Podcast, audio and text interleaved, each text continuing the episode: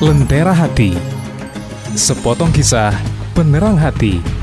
Persembahan Radio Klasi FM Padang.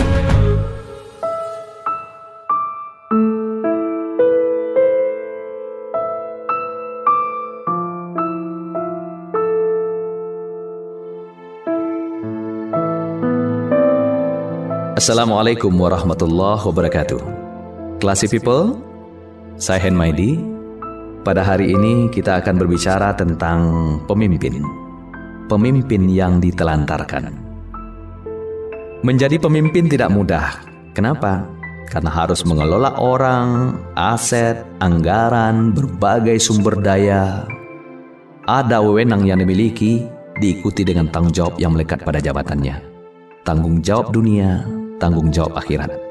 Seorang pemimpin mendapatkan status sosial yang tinggi, penghormatan, kebanggaan, fasilitas, dan berbagai macam kemudahan.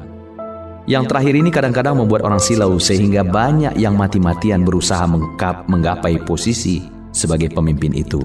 Yang berminat mulai memantaskan diri, bersosialisasi, pasang baliho, tampil di koran, bicara di radio, lobi-lobi, bangun network, mengumpulkan basis kekuatan dan banyak lagi yang harus dilakukan. Tak sedikit yang memerlukan pengorbanan moral maupun material. Namun, dari sekian banyak yang berlomba, akhirnya lebih banyak lagi yang tersisi. Yang tersisa hanya satu orang yang ditakdirkan terpilih. Nasib seorang pemimpin selama periode kepemimpinannya berbeda-beda pula. Ada yang menikmatinya, ada yang stres, ada pula yang menjalani dengan santai. Lalu di penghujung periode keadaan juga berbeda. Ada yang pensiun, mengakhiri dengan mulus, masih dapat menarik nafas lega, nafas panjang kepuasan. Ada yang biasa saja, ada yang cukup satu kali, ada yang mau lagi, lagi, dan lagi. Kenyataannya banyak pula yang berakhir tragis. Kasus terungkap, dipanggil aparat hukum, masuk penjara. Sementara yang dengan berbagai cara berhasil lolos dari jeratan hukum, tidurnya tak nyenyak menghadapi kehidupan dengan was-was, siap-siap dipanggil kapan saja, sewaktu-waktu dimintakan pertanggungjawabannya. Ada yang kemudian dihujat, dimaki, dihina. Akhirnya tak mampu lagi menahan malu, memilih mengucilkan diri, mendapatkan hasil yang menyedihkan di dunia, belum lagi di akhirat. Demikianlah seorang pemimpin menjalani nasibnya sendiri, menikmati hasilnya sendiri, baik atau buruk.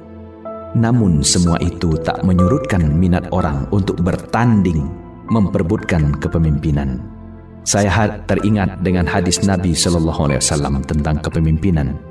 Apa kata Rasulullah yang artinya demikian? Janganlah kamu meminta kepemimpinan Sebab jika engkau diberikan kepemimpinan, bukan karena meminta, kamu akan ditolong. Namun, jika kamu diberi dikarenakan kamu memintanya, maka kamu akan ditelantarkan.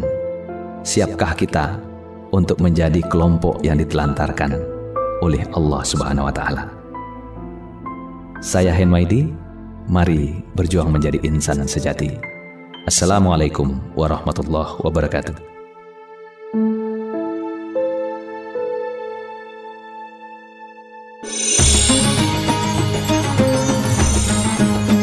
Anda telah mencermati Lentera Hati, sepotong kisah penerang hati.